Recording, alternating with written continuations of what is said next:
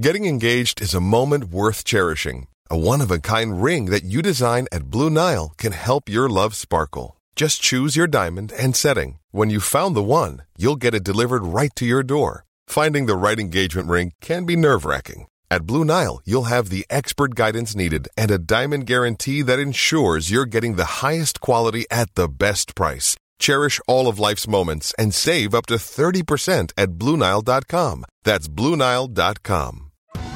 Survivor 46 is here, and so is On Fire, the only official Survivor podcast. And we have a twist this season. The winner of Survivor 45, Dee Valladares, will be joining us every week. We're going behind the scenes of the biggest moments, the how and the why things happen, and the strategy and analysis you can only get from someone like me, a Survivor winner. Listen to On Fire, the official Survivor podcast, wherever you get your podcast.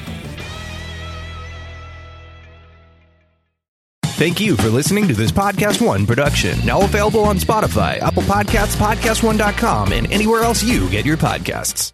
Quick break to tell you guys about NFL Game Pass, the only way that you can replay every game all season long. You can relive all the gutsy calls, crazy catches, wild comebacks, and breakout stars from every game every week. It's all the action, all the football you can handle, all in one place. So every game that we're talking about right now, you guys can rewatch it after the fact. I'm going to be going back, and you guys can too. Go check out Lamar Jackson in week one. Go check out Dak Prescott and what that Cowboys offense actually did. Go check out Kyler Murray and his NFL debut. That's my favorite thing about NFL Game Pass. You can go back and watch at any time. And if you haven't watched a condensed game yet, you have to try it out. It's every play from the game back to back to back, so you can replay an entire NFL game in the fraction of the time it normally takes. It's how I'm able to follow all the MVP candidates, all the breakout stars, and, of course, your waiver wire pickups all season long. To see all the action this season and stay on top of all the big storylines, you need NFL Game Pass.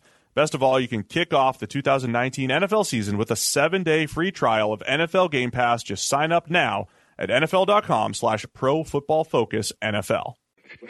I mean, what's Pro Football Focus doing? Last week they had Brady. This week they got. We're doing it. We're literally doing it differently from everybody else. As a matter of fact, moving forward from this point on, I will not make reference to PFF. Do you not understand that they are that way because you're Joe Flacco? You just like to discredit things that people deserve credit for. That you can't possibly be expected to defend that. Talk about the game, fam. So Who cares about what people think about us? Yeah, I like football, I like football season, all the things that go with it.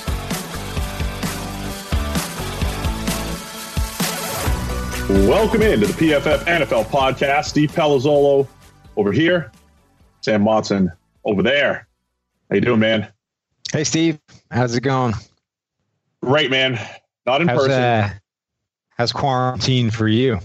Uh, not too bad. Not too bad. We're all getting by, staying positive. Let's get, we got to get right into the action. Okay, here's the deal it's Monday afternoon.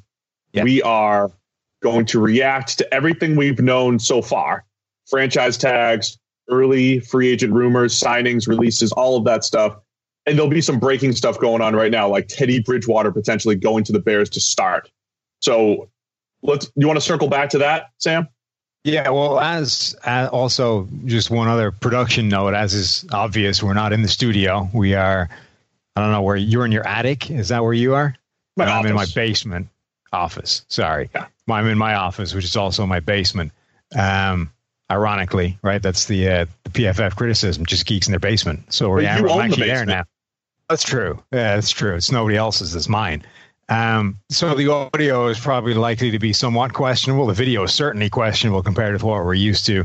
Hopefully, though, the audio is a little bit better than it will be, or that, a little bit better if you're listening to the podcast just audio form than it is if you're watching the video as well. We tried to improve that, and we'll see how it goes. Um, the first thing I think that's probably worth covering. Are you surprised that this is happening at all? Free agency. I figured that they would push this thing off. Uh, yeah, but I thought I think what happened was Sunday they had all the free agent tag stuff and you know, the, the tag stuff and releases, and I think the NFL looked at it and said, "Oh, nobody got really mad. Let's keep going." It sounded like all the rumors we were hearing is that they were going to push it back, and then teams had to do their release stuff, and it was like, "All right, as is."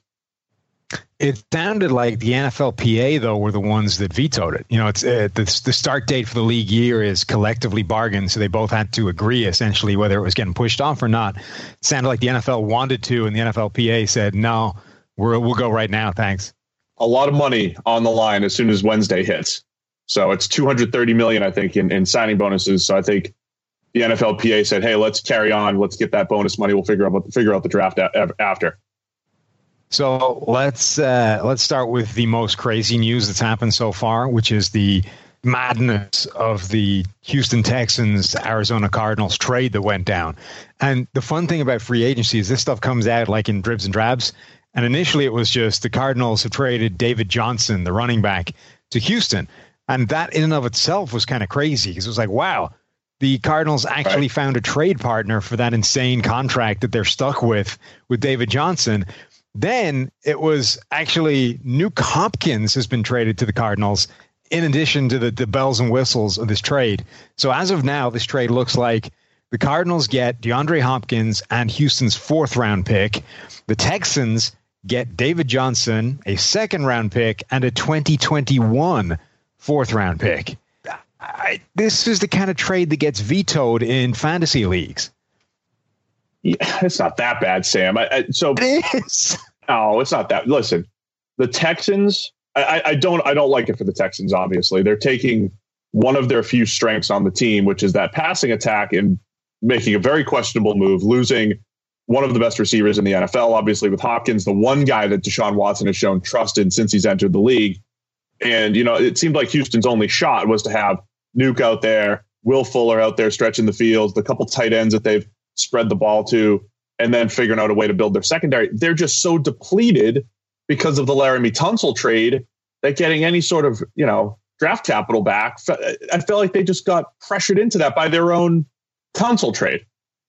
This would have been so you know, when we started off, we're looking for the the reaction to this video, and uh, Mike Renner was doing, and he said, "Look, I, I got to see what it is because if they get number eight, if they get number eight overall in this draft, I don't know that I hate it. You know, they are at that point you could say they're getting younger. You know, there's top wide receivers potentially available. They, you could make that work, but they didn't. They, they got a running back and a second round pick, and they had to give up a fourth in addition to Hopkins to get that. This, like for the Cardinals, this is amazing. They their receiving corps was bad. They have Kyler Murray. This offseason was all about fixing the wide receiver group, as we said on the last podcast. They've done a fantastic job of doing that. They also got rid of David Johnson's salary to make it happen. The the difference between David Johnson's salary and Nuk Hopkins' salary, it's almost a wash. There's like a million between them. So they got rid of a terrible contract and fixed their receiving problem at the same time and gave up effectively you know, somewhere less than a second round pick in value to make that happen. For them, this is a phenomenal trade. For the Texans, I don't see upside to it. Yeah, I don't love it for the Texans. I agree. Um, it's not. Yes, it's so it's not great for the Texans. I do love it for the for the Cardinals as well. I think this opens up the possibility in the draft where they could go offensive tackle with their first round pick, or you know, anytime a team trades picks for a veteran player. We we talk about trading down and all that stuff. I mean, I think this does open up a great opportunity for the Cardinals to say, okay, we gave up that second round pick for Nuk Hopkins, but if we work the draft and we start to trade down and just start to fill multiple holes, they can rebuild this thing in a hurry in Arizona. Hopkins has been fantastic. Kyler Murray needs that weapon. So yeah, I do love that. And they've showed they don't need they don't need David Johnson. So that's nice. But yeah, I'm not really sure what Houston's doing with the David Johnson component of this or the fact it's not like Nuk. I don't think he slowed down last year. Do you think he slowed down at all no. last year? So no, I mean, I think what he did the year before was sort of unsustainably amazing. I think last year he was still really good, just not quite as crazy as he was the season before. That's the only thing. Like you know, teams sometimes get out a year earlier, and I, I just don't know if this is the case with Nuk Hopkins. Right when teams trade their star player, and it's like, oh well, you look back at it and hey, they got out a year early. That's okay. Not sure we're going to be saying that with Hopkins here for a second rounder. No, in particular. Right. That's the thing, right? It would be one thing if you got out and you got that first round pick, or you got something that was a huge haul that would say, okay, fair enough. You've traded a star wide receiver at the peak of his powers, but you did get a pretty impressive haul back for him. And, you know, you see, you know him better than the rest of us. So maybe you are getting out a year early. This just, I don't, I don't see the logic for Houston. Like most trades, you can at least sort of see what they thought they were doing. I have no earthly idea what they're doing here. And the running back part of it, I honestly think the Texans are just one of those teams that don't appear, they either haven't learned yet or they think the data is wrong in saying that the running the running backs are you know interchangeable. They're they're not the driving force behind rushing success. I think the texans still firmly believe that they are. And if you get an all pro running back it changes everything yeah, so here's where this would make sense for the Texans. If they took, if they looked at their situation, and, and we were sitting here doing the "How do you fix the AFC" uh, podcast a couple weeks ago, right? And we are like, "How do you fix the Texans?" Well, they just don't have the resources in the coming years to fix their holes. So if you said, "Okay, we've got Nuk Hopkins, this one asset, and we can flip it into three players uh, at important positions at corner." Uh, maybe it's more offensive line help, even though they've attacked that pretty well uh, you know, repl- uh, some someone replaceable at, in the receiving corps, whatever it might be, right? If that was the case, then I think I could get behind it. Could you get behind that? If you, if you knew that you could get three players back, whether it's a second rounder, them not giving up a fourth rounder, actually getting a fourth rounder, right? Like if they were getting more back, I could understand flipping Nuk maybe just because there's so many other holes that they made essentially because they put gave up so much for Tunsil. Well, that's what I'm saying. It, it, would kind of make sense if they'd gotten the number eight overall pick or if they'd gotten a real haul for Hopkins. I still don't know that I would agree with it, but I could at least see what they were trying to do. The only way the David Johnson component of it makes any sense is if you still firmly believe that a running back will will further the development, will make life easier for a quarterback. And that's, you know, that's a, a way of thinking that a lot of people had a reasonable time ago. You know, I think there was a period of time where people did think that, you know, you get a top quality running back, a top quality running game, and quarterback's life just gets immeasurably easier. But all the data right now says that that's actually not true. That's not the way this the interplay of these elements actually works. And you know, running backs are benefiting from the situation, not the other way around. So I think the only way it makes any sense is if they think David Johnson comes in and behind this improved offensive line that they've constructed, he gets back to being an all pro running back. And that's what makes De- or Deshaun Watson's life easier. But there's almost no conceivable way that he has a, a bigger impact in making Watson's life easier than, than an all pro wide receiver does. Uh, nothing sums it up like the PFF Twitter account right now going with the crying Jordan Deshaun Watson. Yes. Is that it? Let's should we leave it at that? I think that nailed it. Deshaun Watson would prefer that free agency was postponed until May. Uh, they did bring back Bradley Roby as well for Houston. There was a lot of money for Roby. He was one of those guys you had highlighted as like, hey, under the radar free agent. But when you're talking, I think it was 10 million plus a year, a little on the risky side there as well, right? Yeah, although I mean that's kind of what he, you know, last year I think he signed for one year, ten million. It's kind of the going rate for a guy you know is going to play. It's just a case of how long you want to tie him down for. I don't hate that move. I think that's kind of look. There are a bunch of these reclamation projects. Corner, Roby is talented. You know, I think he's he's definitely a guy you could uh, you could see how it works out. So I don't hate that deal. The I, I just don't understand what on earth they're doing with the Nuk Hopkins, David Johnson deal. The other biggest thing that I think we should definitely cover is the moves the Vikings have made. Because I mean, the know, real biggest thing moves, is Tom Brady probably not going to New England, but we'll get there. Right. A lot of the other moves that have kind of come out so far um, have been expected franchise tags, you know, um, whether it's Dak Prescott, whether it's, um, you know, deploy, uh, Shaq Barrett, a bunch of those guys. But the Vikings kind of did something that I didn't think many people saw coming, which is they re-signed Kirk Cousins, and apparently were so pleased with the way this three-year fully guaranteed contract went the first time around. They've basically decided to do it over again and, and tack two more guaranteed years or one more guaranteed year, and then a third that becomes guaranteed at the end of next year onto the back end of this. What do you make of this deal? The, the see the thing with Cousins and the Vikings and even the Tannehill back to the Titans deal, I keep thinking, okay, what was the alternative? What was the other option that they had? And I think we go back to this whole mid-tier quarterback concept and everything. And I think the Vikings said, okay, we've got one of these guys. He's coming off of his best year.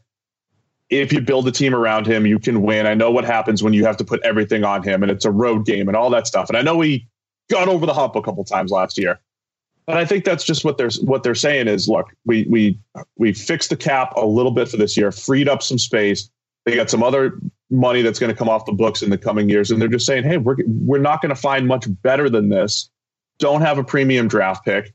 We're going to build around Kirk Cousins these next couple years. And but again, I think you have to you have to look for the next quarterback along the way for that strategy to happen. Because if you stumble into one, then you figure out what to do there, and you have some options instead of being stuck with Kirk the next time around.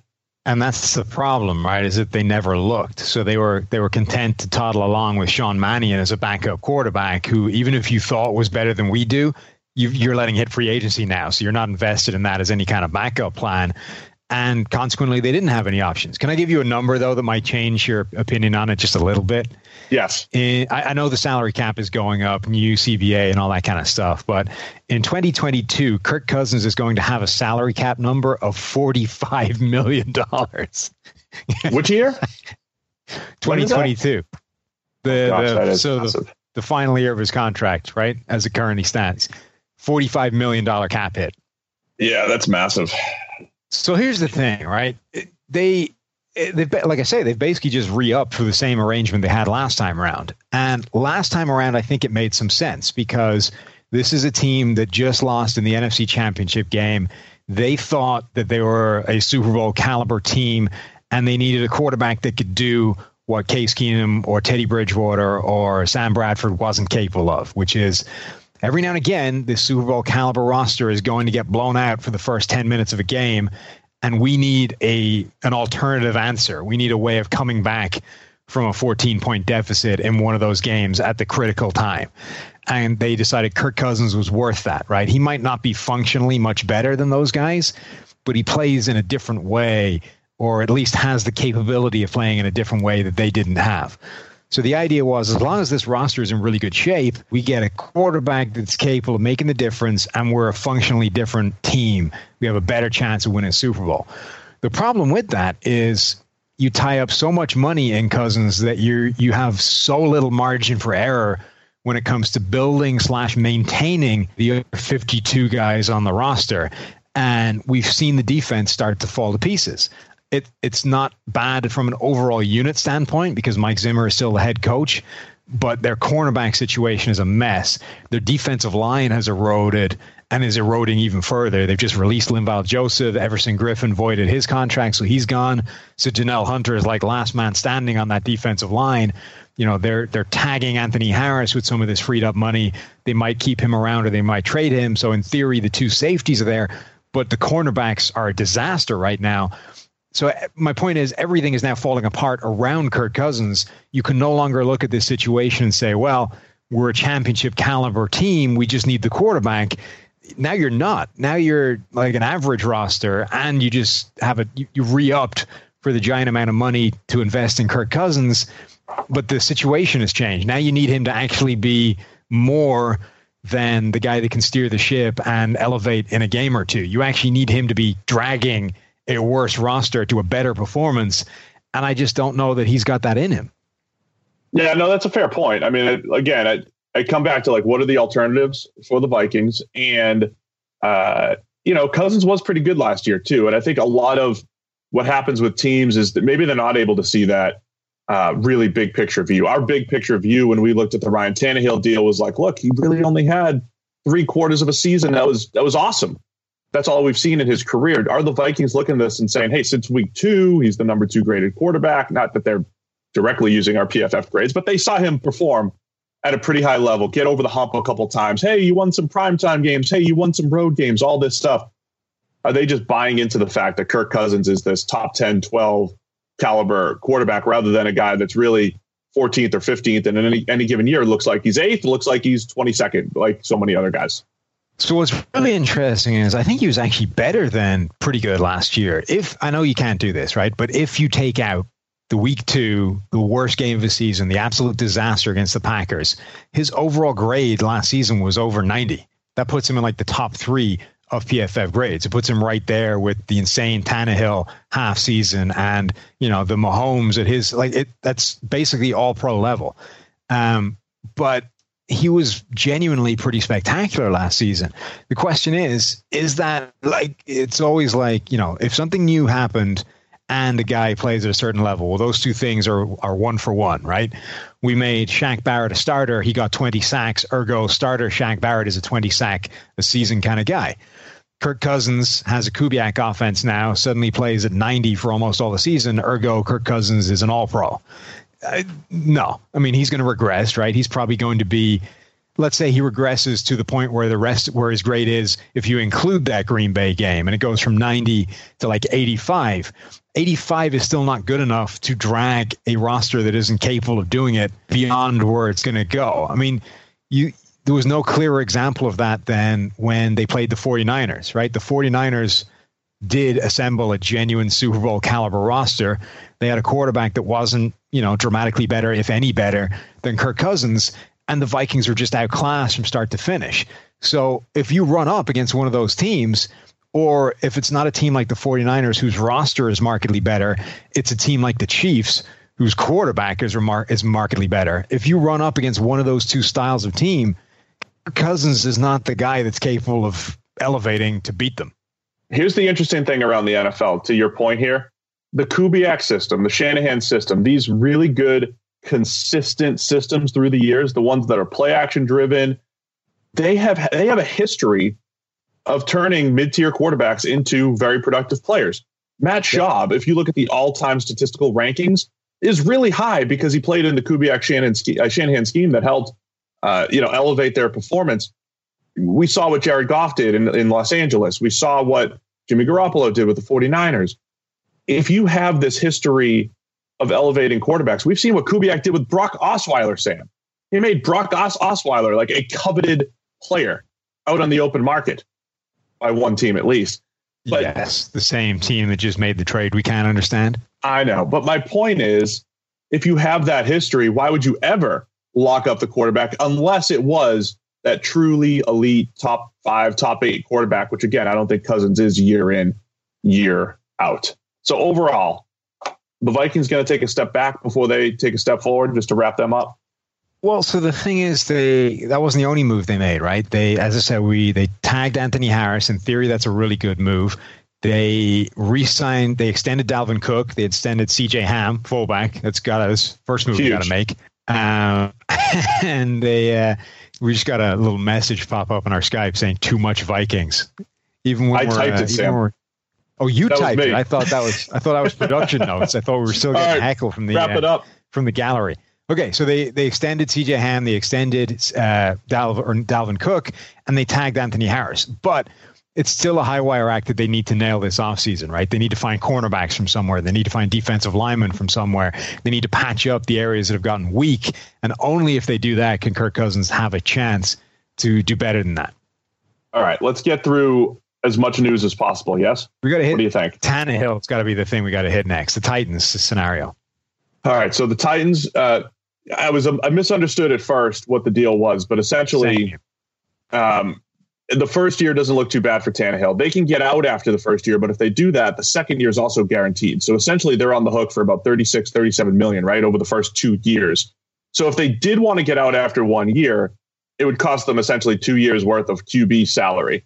And then once they decide next year we're going with Tannehill, he's locked in for. So once they say, hey, 2021, Tannehill's our guy, he's also locked in for 2022 at a higher price. Um, and he becomes one of the highest paid guys. Now, eventually, I think a lot of guys are going to get paid more than him, and the contract's not going to look crazy. But either right. way, bottom line is they're betting on Tannehill. They're yes. not betting on him with an easy out. They're betting on him for at least three years to be their guy in Tennessee. And then, of course, they franchise tag uh, Derrick Henry on top of that. So that's the thing, right? Is it's hard to look at the Tannehill deal in isolation. I think it almost has to be paired with the Derrick Henry thing, which in my eyes makes it worse, right? It's yeah, sure, we could look at Tannehill in a slightly more favorable light and say, well, maybe in this system for us, he's a better player than his baseline.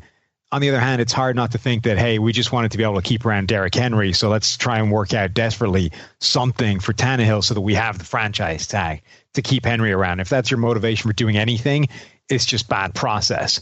Um, I agree. When I when I first saw the deal, I had the same thought that you did, which is it looked like it was structured in such a way that they're essentially having two years of guaranteed money at slightly less than the sort of double franchise rate, and then a third year that they can sort of opt into at the end of those two years. But they have to opt into the third year at the end of the first season, which is bizarre. So it's either it's either a one year deal where you're paying him massively more than you would for the franchise tag, or a three year deal in which you're paying him basically market value for a giant amount of money that you have to decide after year one. So ultimately, I just don't understand, other than the Derrick Henry thing, why you wouldn't just franchise tag him because he's going to regress next year. The only question is how badly. So play him and figure out how badly, and then deal with how like deal with the situation from there. I think the alternative is when you look at quarterback deals, even if if Tannehill's eighty five percent of what he was this year, even if he's seventy five percent, look at what Cousins just made, right? I mean, we're talking about guys make a ton of money at quarterback, so it's almost like just always do the deal earlier rather than later. And if you kick the can down the road like Washington did, Cousins price tag, even though he Cousins wasn't great in Washington, it's not like his price tag went down after back to back franchise tags. I agree. So let, let me give you a scenario then. Let's say that his regression goes back exactly as far as, as his early his early year career in Miami, right? That sort of 80 overall PFF grade level, which is coincidentally about where Kirk Cousins always was. Yeah. Um, let's say that's the level he ends up with. What do you want with that? Like, are you happy with the three year deal if that's the Ryan Tannehill you now have? I don't know. I mean, we always talk about this stuff in a vacuum, right? Like we're we're making moves for all 32 teams. I think it's challenging when it's like when you're sitting there and here are our options, right? We've got Tannehill. Tom Brady's on the market, but we have no idea how that's going to play out, right? Other guys, Philip Rivers, they're all on the market, but we have Tannehill here where we have to make a decision on him first. I think internally with teams, there's a comfort level of saying, here's the quarterback. I know what I have. Here, let me build around him, right? I know that he needs another weapon, or I know that we need defensive help to complement, whatever it might be, right? So I think there's that comfort level with, okay, we got our guy locked up for three years. Now every move that we make is supposed to go toward building around him, which again, we always come back and say, while you're doing that, you got to be eye and eyeballing quarterbacks too, because if you stumble into a Justin Herbert late first round, if he was available there and he ends up being good on a rookie contract, okay, then there's value there. It's a tricky situation when you have the quote unquote mid tier quarterback. It is, but you know, the, the other thing was the point you were making, I think, all the last two podcasts, which is we're no longer in a world where finding a below average quarterback is hard, right? Like there used to be yeah. a massive drop off between the sort of solid starter and the the next tier of like disastrous backup. That used I have made that point. That's a good point. A massive yawning chasm, and now it isn't. So now you're in this situation where, and it's not just Tannehill, right? It's a Tannehill. It's a, I mean, maybe even a Dak Prescott. You know, there's this group of quarterbacks where those guys all want monster money at Kirk Cousins, but are they worth it? At some point, you have to say, well, look, the difference between this guy and the random Jacoby Brissett that I can get off the street is smaller than the difference between the amount of money I can pay that guy and the amount of money I'm stuck having to negotiate for here, it's actually worth more to me to save all this cap space and build around the guy that's closer. So I think with Tannehill, you're left with that debate, right? At some point, what he wants is just not worth the level that he's going to regress back to. And given you know that's going to come, I I don't see why you do anything other than franchise tag him, except for the fact that you wanted that freed up for Derrick Henry. Yeah. So here's the thing too. Unless you know you're gonna make make good with the Derrick Henry one year money, is the franchise tag for him that crippling? We hate running backs. We we don't think they're valuable. All that stuff. We said, hey, roll the dice one more year with Tannehill in the same situation. As much as we say that the run game doesn't set up play action, the rest of the NFL seems to think that Derrick Henry was the reason why this entire run was made by the Titans. They're going to game plan for Derrick Henry. All these things it's almost like playing on their their stupidity, kind of right. I'm gonna would if you just say, hey, we'll bring back Derrick Henry and make teams continue to stack the box, and we'll run play action and extract that other year out of Tannehill. You know what I think? It, yeah, you know what I think it is more. It's like the thing we talk about every offseason, which is everyone assumes that everything will stay the same from year to year, except you know the the one thing you change, right? So it's okay. We're going to have exactly the same team, and then our crippling flaw from last year, we're going to fix that, and therefore we're a Super Bowl team. I think the Titans are looking at this and they're saying, well, Ryan Tannehill played really well. Obviously, he was set up by Derrick Henry, but he'll come back. We'll keep Henry around. He'll do the same thing. Henry will have the exact same scenario, right? He'll be able to dominate behind that line. He'll have Tannehill there, so he'll have success as well. And it's like everything we went on this run we, into the playoffs from being two and four. We knocked off two of the better teams in the postseason, and we came up just a hair short against a great team. They're like, well, we're just going to extend that for a full 16 games. We'll have the number one seed. We'll, we'll be at home this time, and everything will be great. Now we'll be a Super Bowl team. It's like, well, okay, but one, you're letting your right tackle walk out the door in order to make these things happen. And you could make an argument that he will have a bigger impact on the run game than Derrick Henry will. Two, he's probably not going to have the same level of success, even if everything repeated itself, just because what he was doing was pretty unsustainably good. Three, we've talked about how Tannehill is going to go backwards. That's almost certain to happen. The only question is how far. I mean, and four, things just don't stay the same year to year. Everything changes. So you've basically worked on the basis that you're going to start 2020 with exactly the same scenario as you ended 2019. And that's almost certainly a fundamentally bad way of thinking about things. Yeah, I get you, man. just to just to wrap things up on the Titans, their story for us, I think, the last few years is here's this pretty average to slightly above average team, right? Or or like really good solid roster across yeah. the board, right? And that's that's why Mariota led Titans teams were nine and seven for four straight years or whatever, right? I mean, they were a nine and seven team and it took a career year from Tannehill to make them more than that.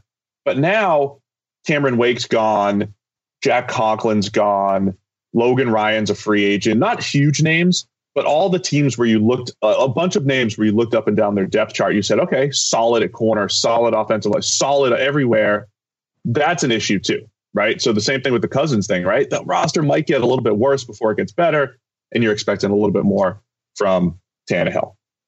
So yeah, so I don't love what Tennessee have done, but equally they have brought back two important components from last season's run. So I'm not saying it's crippling or anything. I just don't love the way they've gone about doing that. Let's go through some of the other moves. We'll go a little bit more rapid fire on a couple here. Um, I'm going in reverse order from the PFF blog. Uh, Ereck Flowers gets a three year, $30 million deal. 30 seconds on why we're calling this a thumbs down here for the Dolphins. Well, the Dolphins got, are clearly tanking for Trevor Lawrence. That's the only explanation I can think of. It's not like uh, so. Ereck Flowers gets a bad rap on like social media and in our circles because he uh, gives up a million sacks and all that stuff. He did get better last year at guard, and to Mike Renner's point, he improved to like a 63 grade at guard. The one yes. thing I will say is offensive linemen do get better years four, five, and six, but when they're coming from that low baseline, like I don't want to pay $10 million a year to find out if you are going to get better and turn into a reasonable player. So not a great move, we don't think, for uh, the Dolphins. The uh, the Austin Hooper deal is now done. The Browns, of course, have made Austin Hooper the highest paid tight end in NFL history. Four years, forty four million, with twenty three of it guaranteed.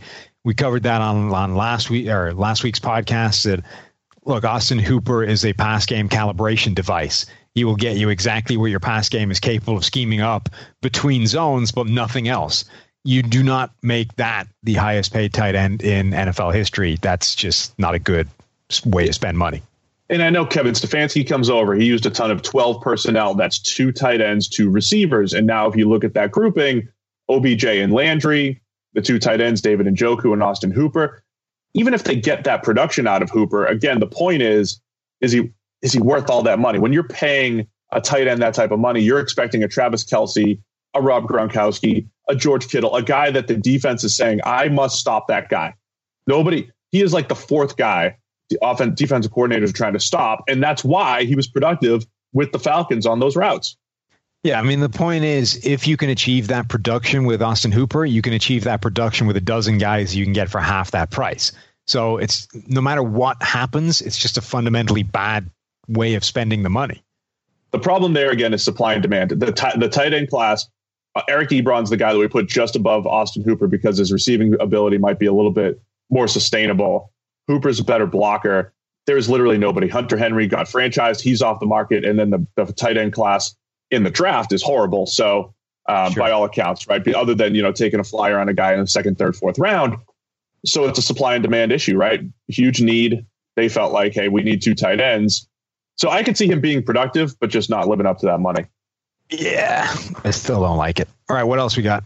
New England Patriots, all the moving parts there. So they surprised everybody franchising uh, Joe Thuney, the left guard. They already have a ton of money wrapped up in Shaq Mason, the right guard. Now there's reports coming out that they're not actually looking to tag and trade Thuney. Like they're looking at a long term deal there. And then there's all this fallout. They brought back Devin McCourty as well. They're running low on cap space. And if they don't re sign Brady by Wednesday at four, 13 and a half million directly goes onto that cap, dead money for Tom Brady. And there's this report of Tom Brady's market drying up. Nobody really wants him. Are they going to end up back in New England?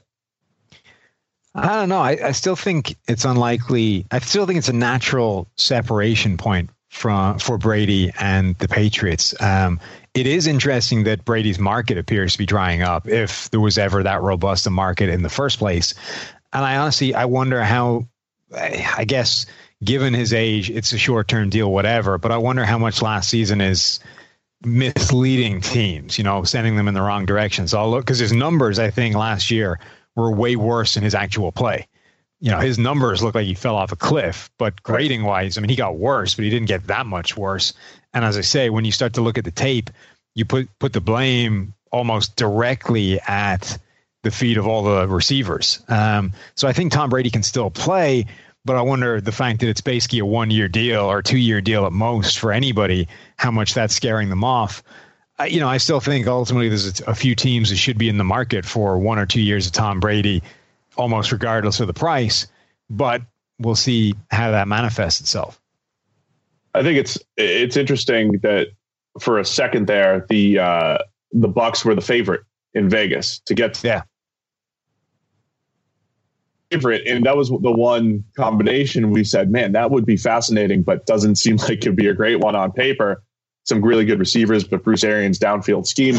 My wife is texting me though that the Brady stuff's off the books in Vegas now. So nobody knows anything still. This is what we're hearing. Okay. Nobody knows anything. Um, it's it turns out the Austin Hooper deal may not have been as bad as we thought. It's only 23 million guaranteed over four years, but still 44 million total. You're probably going to end up paying, you know, big money for over three years for him at least. Yeah, isn't that what uh, I said? Yeah, I, I'm I'm more going for yeah. I'm more going based off of my initial. I, I, the whole day's been a blur. My initial reaction when he's the highest paid tight end in the NFL. Let's let's tear him down from you know being the highest paid guy and breaking the bank here. It wasn't egregious.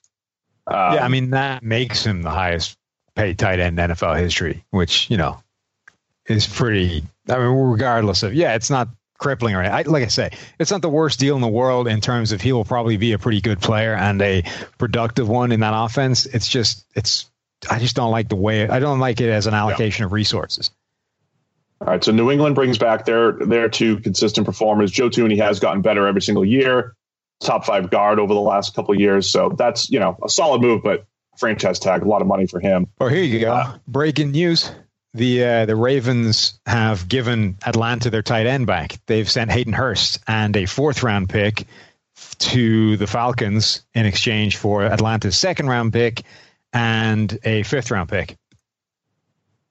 Wow. The Ravens mm-hmm. flipped Hayden Hurst for a second. I mean, I know they gave up a third, but man, Hayden Hurst, the guy that the Ravens coveted over Lamar Ahead Jackson, their franchise QB.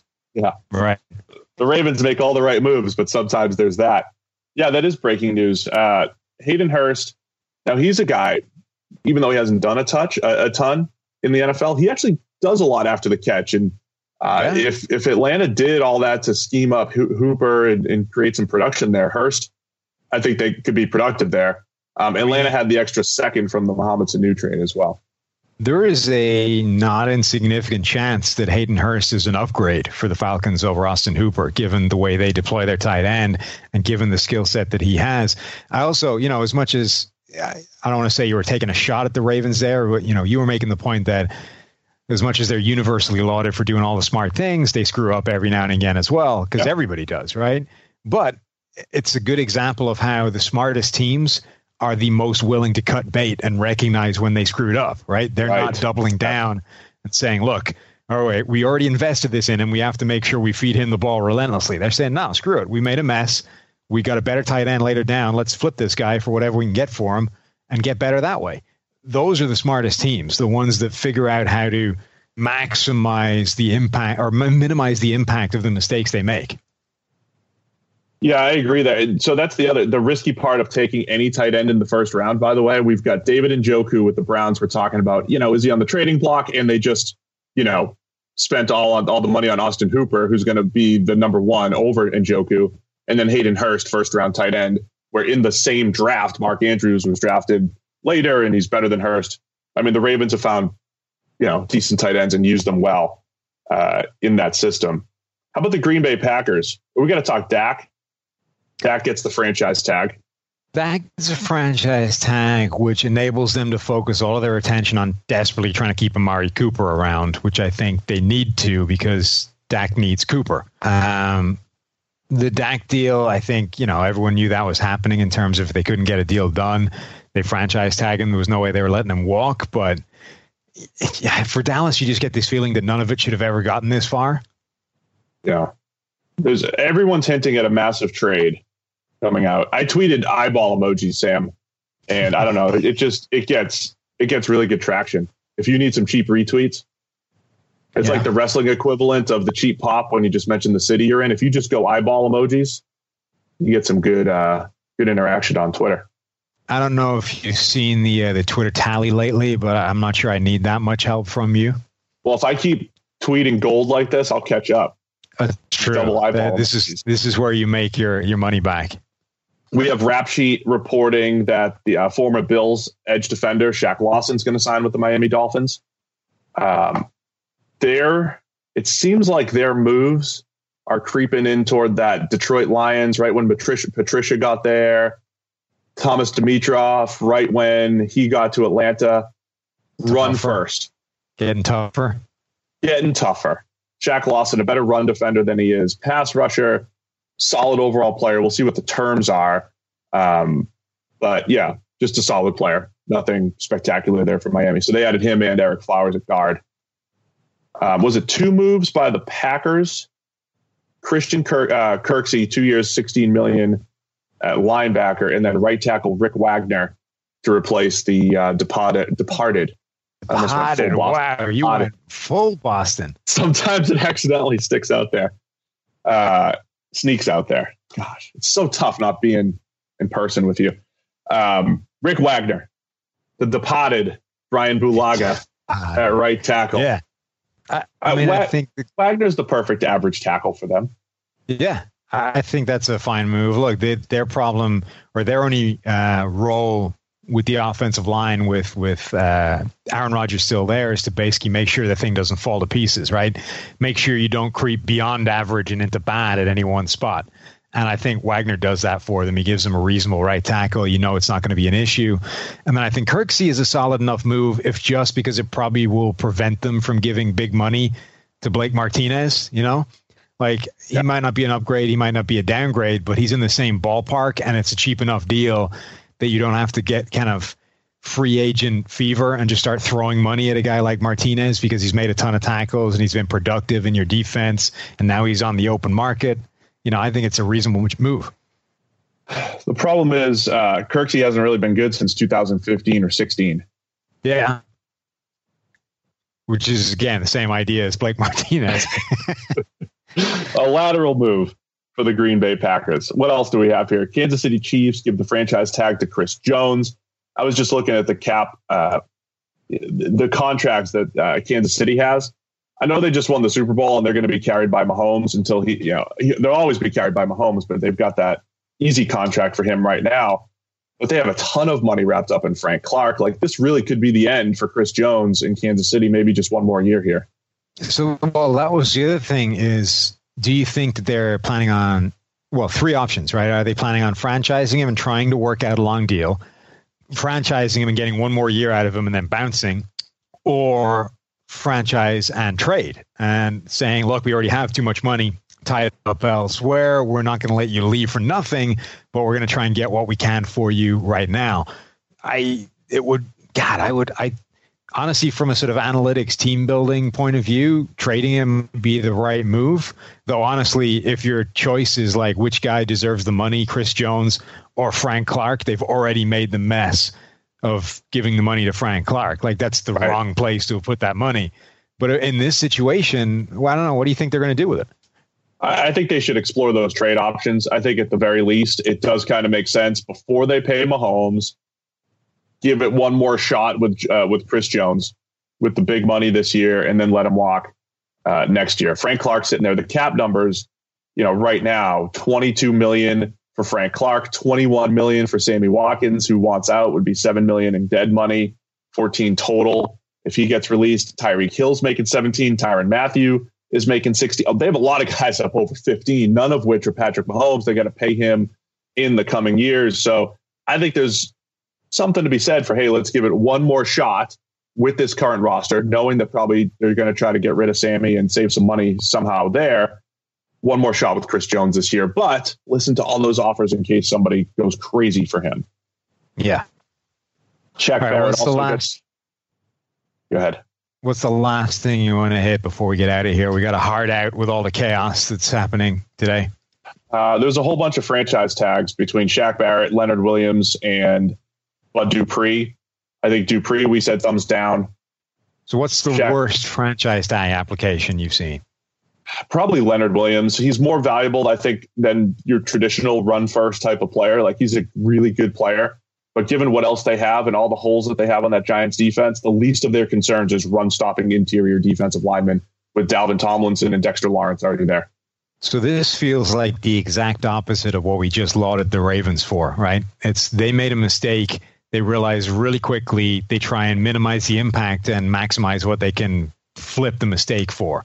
The Giants make a mistake. They trade for Leonard Williams they discover all season long that he's not making a massive difference to that defense. They already have what he brings basically already in situ. And instead of cutting bait, instead of minimizing the effect that that has and saying, all right, we probably shouldn't have done that. Let's just, we already set fire to the, the draft pick. They double down and they franchise right. tag him to keep him around. It's like it, you're just, you're making it worse. You've already made the mistake. There's no fixing it. Like that's done. Just all you can do from that point is minimize the negative impact that that mistake can have. And instead, you're doing the opposite. You're maximizing the negative that that mistake has on your team. All right, we've got uh, what about four minutes here, Sam? Yeah, about that. Just, all right, let me let me give two minutes on a couple things I like. You get a minute on something you like, and you get your your finish here. Um, okay. I got more minutes than you. Two things I loved: Indianapolis Colts re-signing Anthony Castonzo, two years, thirty-three million dollars. They keep intact the number three PFF offensive line from last year. I think he's going to retire as a Colt. Gives them some time to figure out his replacement. The whole offensive line's coming back, and then going back to the Ravens. I liked the move kind of on both sides, right? The Ravens trade a fifth round pick to the Jaguars for Calais Campbell. Uh, still one of he's one of the best run defenders, and he's now their best pass rusher, even with Matthew Judon back. I think it shows the value of having that extra draft capital. It's what smart teams do when you have fourth, fifth, and sixth round picks, and you can just float those around the league for established players like Calais Campbell. That is a steal. But I also think that the Jaguars got three excellent years out of Calais Campbell, did not get crippled by the contract, and then got out of it after three years. From a macro point of view, I think that was a pretty good move by the Jags, the Campbell signing for 2017. Oh, I mean, I think that you know Mike Renner posted the list of fifth round picks over the past few seasons. I 100% agree that the Ravens showing again what you should be doing. You should be looking to shop the last three rounds of your draft for established quality veteran players that you know will Im- impact your team immediately in year one. You know, the we talk about how you build from the you build in the draft, you try and assemble the best um, or the most number of picks you can, I think that probably certainly the first, you know, first three rounds, first four rounds. You want to have as many picks as possible in those first four rounds. After that, I would be all for never picking beyond the fifth round or beyond the fourth round and just using those picks on guys that you know will actually make your not only make your roster, but make your team better the following year. So Calais Campbell is what 33 years old at this point, yep. but he's had four consecutive PFF seasons with a grade above 90. All of them came after he turned 30. Um, he's he won the best run defender in the NFL award last season. He was still a pretty good pass rusher despite playing on the edge. The Ravens will presumably move him back inside where he's been really effective in the past as well. So you're getting a top tier interior presence on a team that doesn't have that many of them, despite that defense being in really good shape. And all it cost you was a fifth round pick and a modest extension. Like that is an right. absolute steal that every team should be trying to achieve somewhere. Like anybody that's selling assets, you should be throwing fifth round picks in their direction to try and get guys on. So it's, I love that move as well. Having that cap space is huge. That's why you don't go all in and max out the cap all the time, so that you have the flexibility to do the, you know, to to actually execute those moves. And it continues positionless football for the Ravens. He's an interior player and he's an edge. He could do it all. Man, we could have gone for 12 hours, but we'll be back on Thursday to recap it all even more, right? Yeah. So podcast will continue as is. The uh, despite the social isolation and, and, and progress of PFF, we are all back in basements or attics or various parts office. of our own abodes. In my Offices. office. Yes. Air quotes office. All right, so bear so with us. If you're watching the video, you can tell there's a whole bunch of crap on the walls in this place because this is the only room in this house that I'm allowed to have things on the wall. My wife is more of a Fill minimalist type person. So this this my office in here in the basement is just covered in crap on the wall. Mine, if you could see, is just uh, going to be toys yours, and kids running around in the back. So yours is the opposite. Yours is all bare. Yeah, well, the kids pull it off the wall. So my office turned into their playroom once we moved into the office, and I wasn't working here as much. So I moved back in. All right, man. Let's wrap it up. Yes. That it? All right. So we'll be back on Thursday. Stick with PFF all week. We got the PFF free agency tracker. Don't forget the promo code. It's NFL 2020, NFL 2020, 25% off every subscription at pff.com this week. It's NFL 2020 2020. Go and check it out, please, because the NFL is the only show in town right now. Hopefully, we can keep you guys entertained during this uh, this crazy time. All right, guys, thanks for tuning in. We'll be back on Thursday.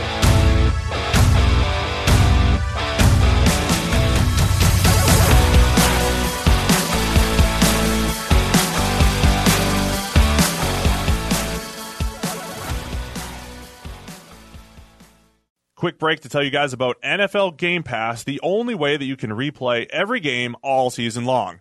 You can relive all the gutsy calls, crazy catches, wild comebacks, and breakout stars from every game every week.